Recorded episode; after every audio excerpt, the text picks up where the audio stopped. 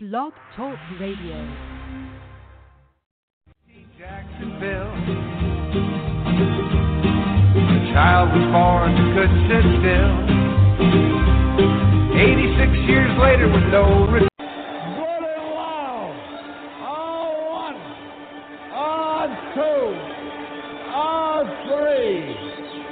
Take me out to the ball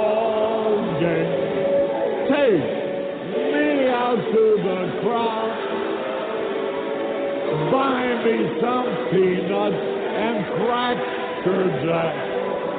I don't care if I ever get back. Oh, it's root, root, root for the Cubbies. If they don't win, it's a shame. For it's one, two, three strikes you're out at the old.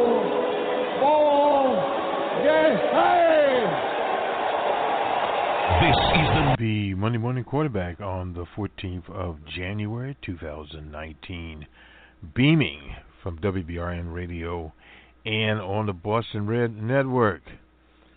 Hey, Boston Red here on a Monday morning as normally quarterbacking the talk shows. What were of the talk shows? We looked at Face the Nation, kind of interesting there in terms of the uh, journalists. Uh, I believe two were from the Washington Post, Ms. Uh, Kim.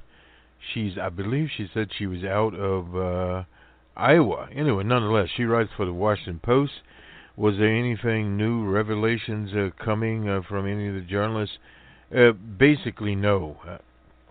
In terms of the shutdown, a lot of vacillation there, and t- from what the uh, Trump administration plans to do, does not plan to do.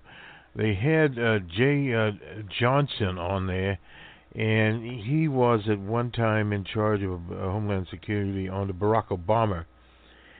And uh, he was also a lawyer at the uh, Pentagon. And basically, his commentary on DJ Trump's declaration of emergency. There are funds uh, that have been uh, basically uh, were to be allocated towards places like Puerto Rico, in Florida from various hurricane damage, and to a certain extent Texas and other places. Nonetheless, these funds, uh, since they were allocated to quote unquote civilian projects, uh, Mr. Johnson felt that it would be easier from a constitutional test. But if uh, DJ Trump decided he would deal with funds that were in the military budget uh, and not allocated for domestic affairs, it would be a bit more dicey.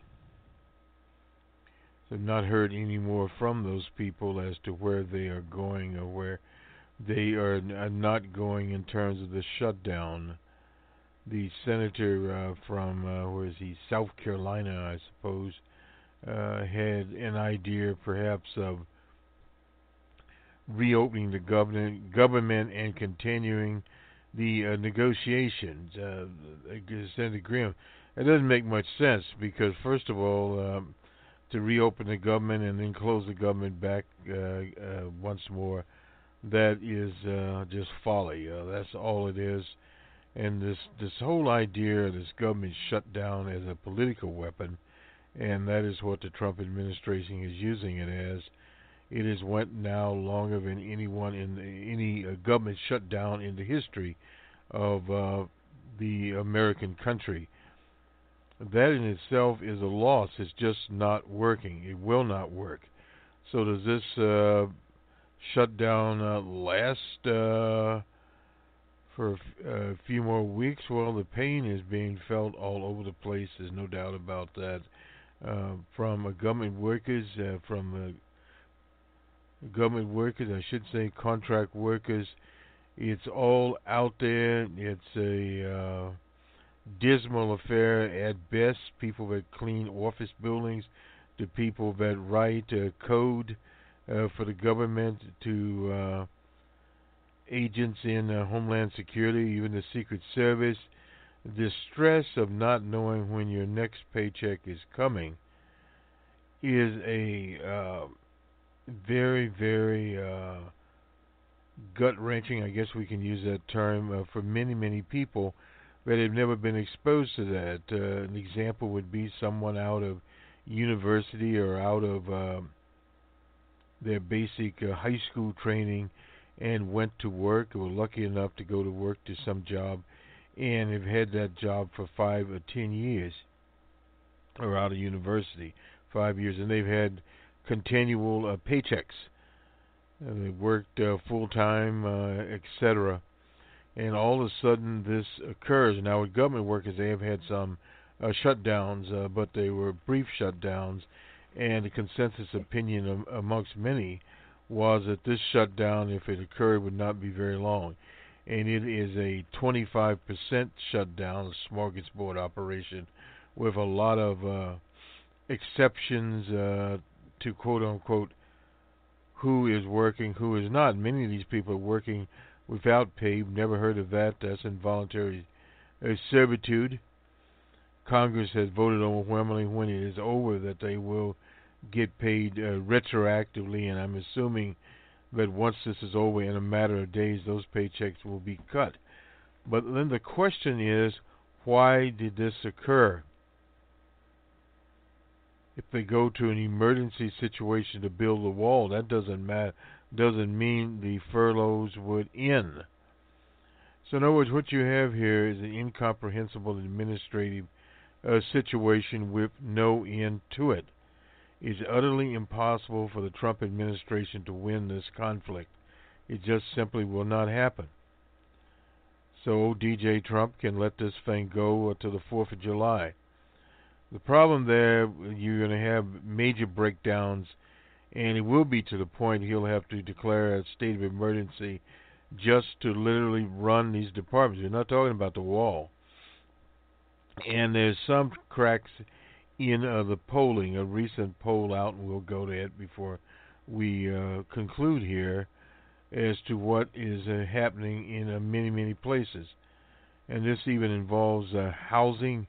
Um, I, I, guess we'll go to it. We were going, we'll go to it while we're on the effects of the uh, shutdown. this is from the Public Radio Organization Thousands face threats of eviction after uh, HUD contracts expired due to shutdown. Now, this is out of the Department of uh, Urban uh, Housing and Urban Development with partial uh, shutdown. And I want to start correcting something here.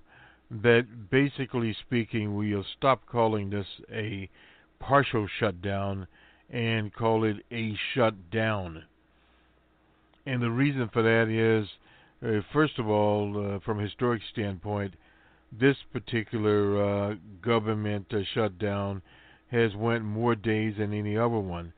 And the way it is shaping up, it is affecting uh, more people, almost uh, 800,000 to a million workers. And let me just read from the copy here. This is published on the 11th of January. The partial shutdown here, that's what they're calling it, has become the longest in history. Many housing advocates fear thousands of Americans are at risk of being evicted.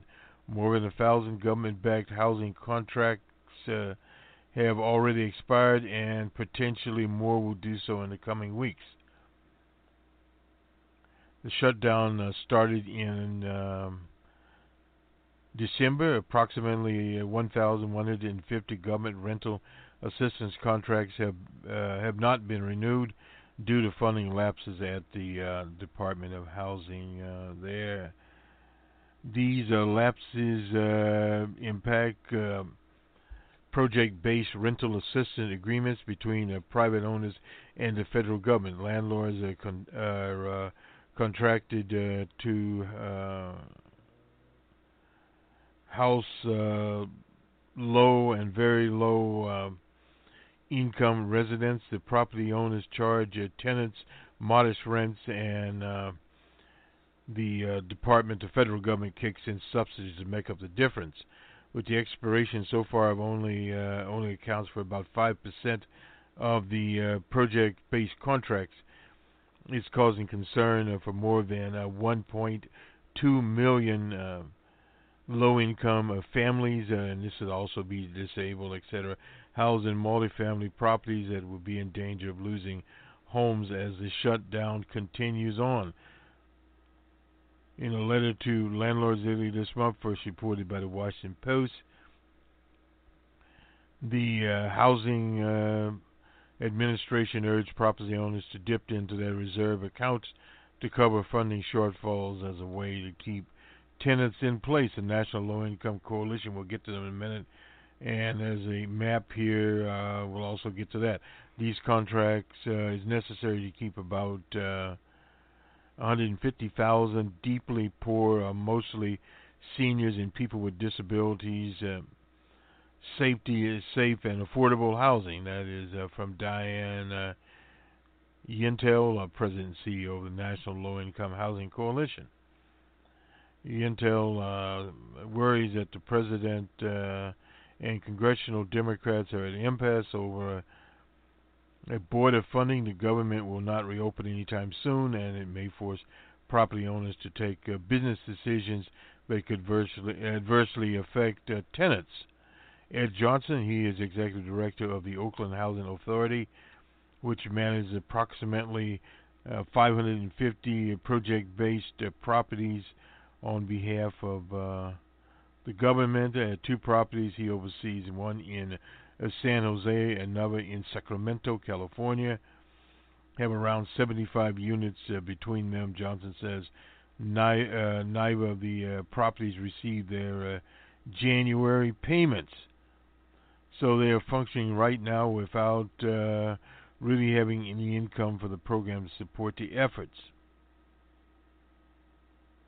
I am more concerned about uh, them uh, ending up going into foreclosure and bankruptcy on these properties than I am about uh, them evicting uh, the, the uh, residents. Uh, so, in other words, if they don't get the money, they could go in that. But the local courts um, can forestall that effort, and it obviously depending on the, the state laws, etc.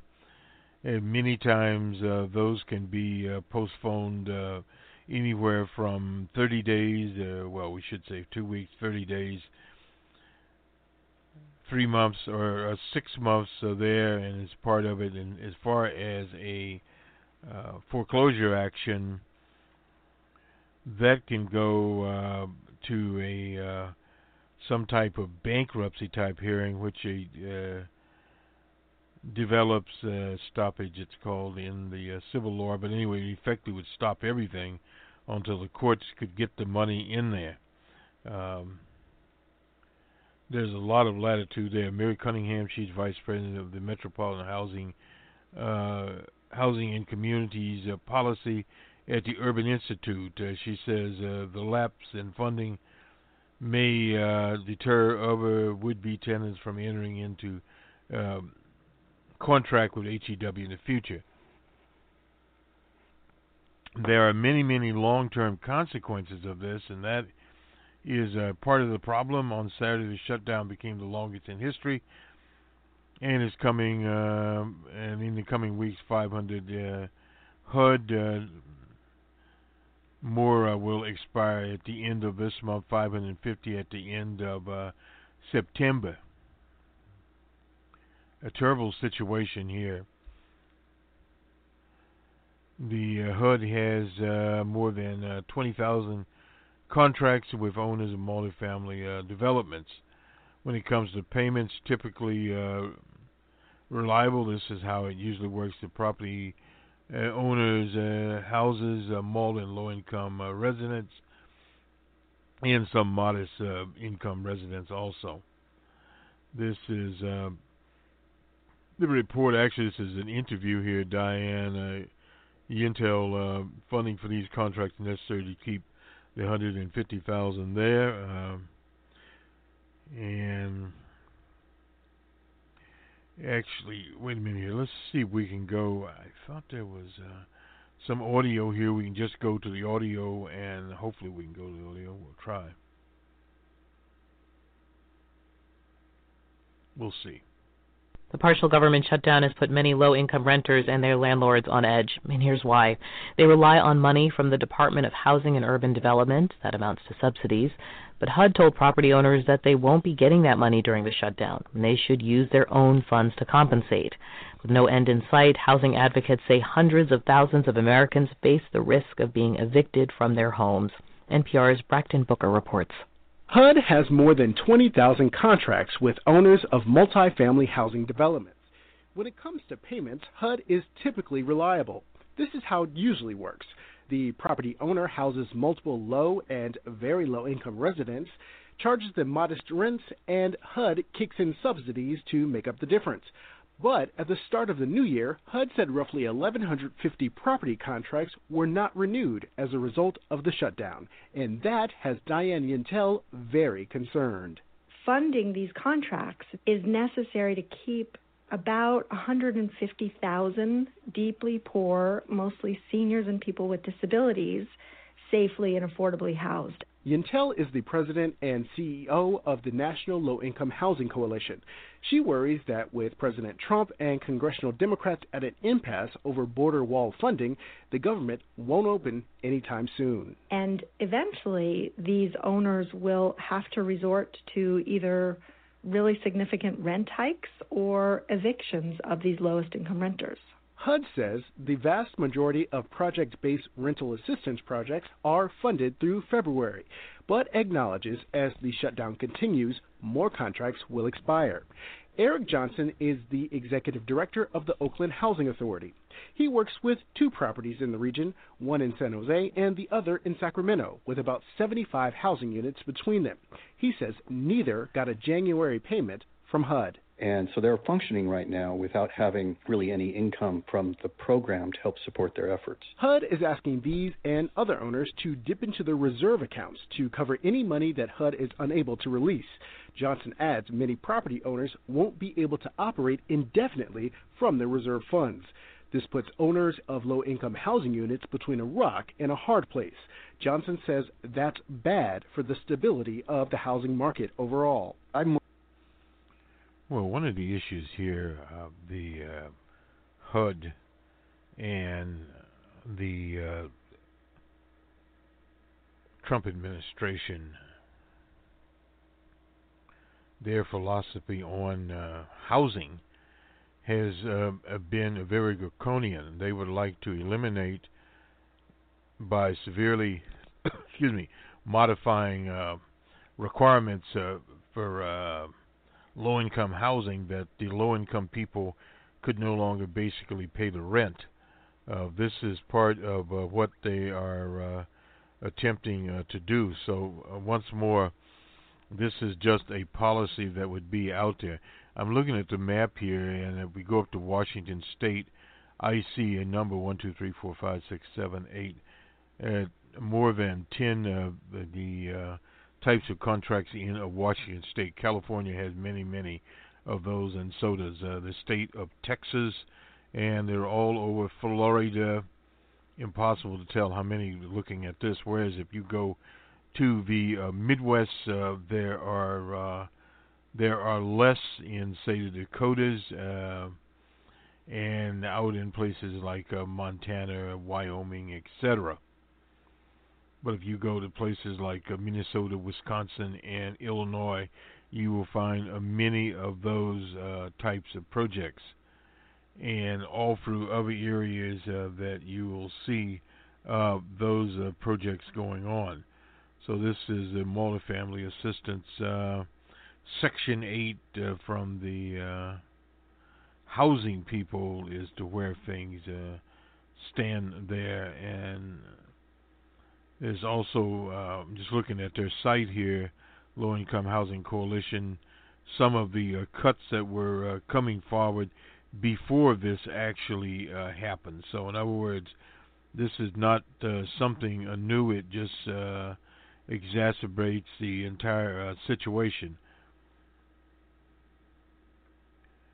And it has continued from food su- sufficiency on these are actions that have continually uh, impact people. And just looking at uh, their release here on the partial uh, shutdown, uh, this organization has sent a letter to uh, the uh, congressional leadership, issued a press release on the efforts of dealing with HUD. Let's go to the press release very, very quickly. Affordable housing leaders demand into uh, government shutdown, passage of full uh, year spending. Now, that is uh, the solution across uh, the uh, whole situation here. This is a coalition uh, here as they call upon the shutdown impact on the stability of low-income government contractors, security guards, cafeteria servers, etc. That live evidently paycheck to paycheck and the statement here of Yentel, I suppose, uh, the longer the shutdown, the more uh, of the lowest income people will be hit, no doubt about that. Uh, period. So we have to look, start looking at this a little bit different from just saying it's a partial shutdown to it is a shutdown. Disaster for millions of low-income families, seniors, people with disa- disabilities. Uh, that depend upon HUD uh, for safe and uh, stable housing. Funding uh, uncertain, uh, uncertainty puts uh, more than uh, 2 million voucher households at risk of losing their homes. A lack of operating fund payments will f- force public housing authorities to uh, shut down units that could be repaired or uh, properly maintained. So in other words, this thing goes uh,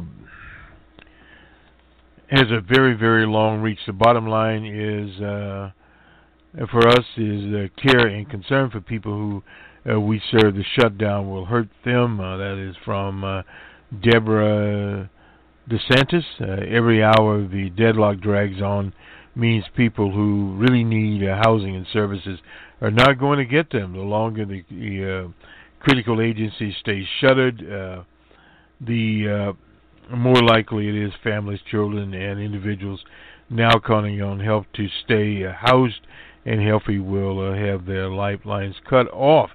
And this is part of it. There's 10 million people out here, uh, nearly 10 million who live in uh, HUD-assisted housing, and that is part of the part of the problem here that uh, Enterprise Community Partners President um, Laurel um, Blatchford, uh, Congress and the administration must find ways to restore funding. Well, this is why the process is a very, very um, long process. Lending uh, Partners President Katie uh, Sloan Smith uh, all uh, uh NGOs and nonprofits rely, uh, rely on regular and adequate uh, funding to provide quality, affordable housing to some of the nation's low-income older adults. The average adult in on a, a Section 202 housing for elderly program has an annual income of $13,000, far too little to make ends meet in the private housing market. More than 400,000 older adults reply, uh, rely on a Section 202 program, uh, while another 1.2 uh, million rely upon HUD programs for assistance. We urge Congress to uh, move forward. Uh, these 1.6 million older adults have a stable housing and dignity. This is the reason we went to this much longer. Uh, press release here the uh, National Association uh, for County, Community, and Economic Development uh, Executive Director here is Laura uh, DeMarker. These programs provide vital service and resources to low-income uh, families, and basically the uh, same line is being repeated. federal government and prolong it makes matters worse capital expenses that require approval from uh, HUD. Employees are left undone. Housing vouchers are not uh, reaching families in need there. So, in other words, this exacerbates the uh, homeless problem. Uh, this is a very, very um, volatile situation, no doubt about that. let's go now to the Washington Post, and this is an opinion piece out of Florida. We were covering a pardon there in uh, Florida, around Lake Florida, that had happened in 1949 of some young men were falsely accused of a rape. Of course, they're all dead now, and they were uh, pardoned uh, posthumously. Uh, the voters of Florida passed a, a constitutional amendment uh, that restored voting rights to roughly 1.4 million uh, former felons, a measure that undid a feature of state law enacted uh, after the Civil War by uh, racist uh, lawmakers designed to disenfranchise African Americans. Now, the uh, Florida Republicans who oppose the ballot measure, written uh, unambiguously uh, to self executing, insist clarifying the legislation is needed. The uh, sounds are like uh, mischievous uh, intention to thaw voters and will maintain a system under which at least one in five African Americans in Florida face a uh, that's 20% a lifetime ban on voting. This is enough to keep the reactionaries in uh, power, barring uh, ex-convicts uh, from the polls even after they've served their sentence in full, was once a distinctly American phenomenon meant to impede uh, African Americans from wielding electoral power. No other Western democracy has erected a similar barrier. A few places it was and that uh, was uh, implemented as in uh, Florida draconian laws for minor crimes, selective enforcement like writing a bad check, uh, ensnails uh, African Americans and ensures that they'll never be able to cast a vote. 1943 percent of adult uh, African American uh, voters were registered in Florida. Today, disproportionate shares of disenfranchised former felons are African Americans under uh, Charlie the Tuna uh, Crist. When he was governor of Florida, he modified the ban so that uh, many offenders uh, could petition their rights uh, restored, uh, would uh, be uh, submitted automatically. Old Rick Scott, who is now a senator, scrapped those reforms, and in place he established an arbitrary, slow, and cumbersome system. This this is part of the reason that Florida, an outlaw state, it has been utterly impossible there, uh, virtually, uh, to win a national election there. It was stolen by Albert Gore in 2000. Barack Obama managed to literally squeeze by and carry Florida. It did not happen with Hillary Monster Clinton in uh, 2016. And this is one of the reasons in Florida, with some other problems that they have, homegrown problems they have in Florida. Uh, there's a substantial older population, which is uh, a primary reactionary in uh, Florida. And there are some other uh, misinformed people in the population that has problems. However, the mayor of uh, Tallahassee, Florida, uh, managed uh, to an African American. Andrew Gillum managed to come very close to being elected uh, governor in uh, Florida. Whereas in a lackluster campaign there, the uh, Senator uh, Nelson, a former astronaut, came a little closer, but no cigar. Thus, Scott was able to get in. Not only that, felons are disenfranchised, the uh, president or governor DeSantis uh, was the Secretary of State and was able, uh, excuse me, uh, no, that's in Georgia. Anyway, it's almost about the same. A federal judge condemned the system as a sham, and against that backdrop of injustice, advocates have managed to uh, put the amendment Amendment Four on the last ballot. And on election day, 65% of Florida uh, Floridians agreed. As a result, Florida's uh, vote only uh, Kentucky, Iowa, and Virginia retain rules that automatically impose lifetime bans on uh, felons. barring an executive action. In Virginia now, the former governor there, Terry McCulloch, restored voting rights to more than 170,000 people. But in Tallahassee, uh, Florida, may be clinging to remnants of the past uh, there. And no doubt about that, uh, voting rights advocates are alert uh, for landmines that may be laid uh, by DeSantis, a known racist, and other Republicans who, in a state uh, with a notorious history of electoral squeakers, may fear the consequences, uh, even a small um, fraction of those uh, 1.4 million. 1.4 million would not seem like very many, but for many, many states, um, that would be a majority of the voters in the states, when, especially when you go to the west and places like North, South Dakota, uh, Wyoming, etc. And they get two senators out of the deal. So this is a very, very important situation that uh, needs to be attended to in Florida, which means much, much more grassroots uh, work uh, has to be done there in uh, Florida. And the Women's March is coming up, uh, and that is another issue that uh, the various racist elements have tried to undermine the um, Women's March in the state of Illinois. There won't be one in Chicago, but there will be in other cities in Illinois. It all revolves around one of the oldest tricks in the book, the leadership of the National Women's March, claiming that some of the leadership there is anti Semitic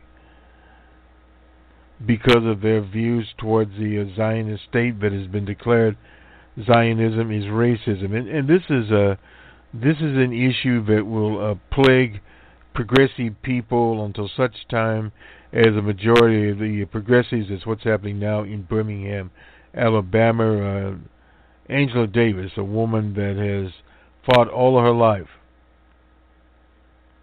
for liberty, for voting rights, for prisoners' rights, against uh, racism, it was awarded the prize. Uh, at the Fred Shuttlesworth, a long time serving uh, late Fred Shuttlesworth, the late minister in Birmingham and some little commission that uh, gave the award rescinded the award. And the Uncle Toms that were on the board there have now all resigned. And this commission, the complaint was that Angela Davis is one of the people that is uh, sponsoring the boycott of the Zionist state for their inhumane treatment of Palestinians. Now, that is a political issue, and it's an international political issue. So, what these clowns have literally done is put the spotlight there. Angela will be there in uh, September, or excuse me, in uh, February, and they will have an alternative uh, ceremony that will take care of that. And instead of, say, having a ceremony that would have been in the Birmingham uh, newspaper, probably making the front page and the TV in Birmingham, and being a note in many other publications and media outlets. Now it will be, uh, in the old newspaper term, page one. And it will go all over the world. And they will understand these uh, mischievous schemes uh, by uh, these uh, Zionists. And what it's done is, as the mayor of Birmingham uh, so eloquently stated, it is a step backward, not a step forward. And it brings about hostility amongst people that should be a one uh, common uh, situation. It's unfortunate. It was opportunist. And as the uh, political uh, leader uh, Joseph Stalin once said, opportunism for a day, but it soon disappears. And this is basically what's happening there. They understand the time is running out, the uh, clock has run out on them, and the game is, uh, in other words, the jig is basically up. Now they're starting to try the same thing on uh, the uh, newly elected uh, House representative uh, from Michigan, out of Detroit. Uh, has taken up the seat that the freedom fighter John Conyers, a friend of the Palestinian people, occupied for many years. So, in other words, it's the same situation. Some of these forces are also uh, with Ocasio out of uh, out of the Bronx, representative there, and various other social democrats. These people are not social, the social democrats, but the Democratic Party is moving uh, too far to the left. Well, the situation is Democratic Party is not moving too far to the left. It is not moved uh, far enough. But this is a decision that has to be made in the Democratic Party. For those of us that are not in the Democratic Party but are still progressives, yes, we can propagandize for Bernie Sanders. We can propagandize uh, for Liz Warren and uh, people like Beto O'Rourke. But the ultimate decision will be made as to what the Democratic Party does or does not do uh, through these primaries, caucuses, and the officials of the Democratic Party. It's a preference a selection. Now, when it goes to the general election and all the voters, independents, in betweens, you name it, come out there, is what happened in 2016. The Democratic Party uh, stole the election of the primaries from Bernie Sanders, put Hillary the Monster Clinton out there, and we as projectives, uh, as uh, progressives, rejected that selection.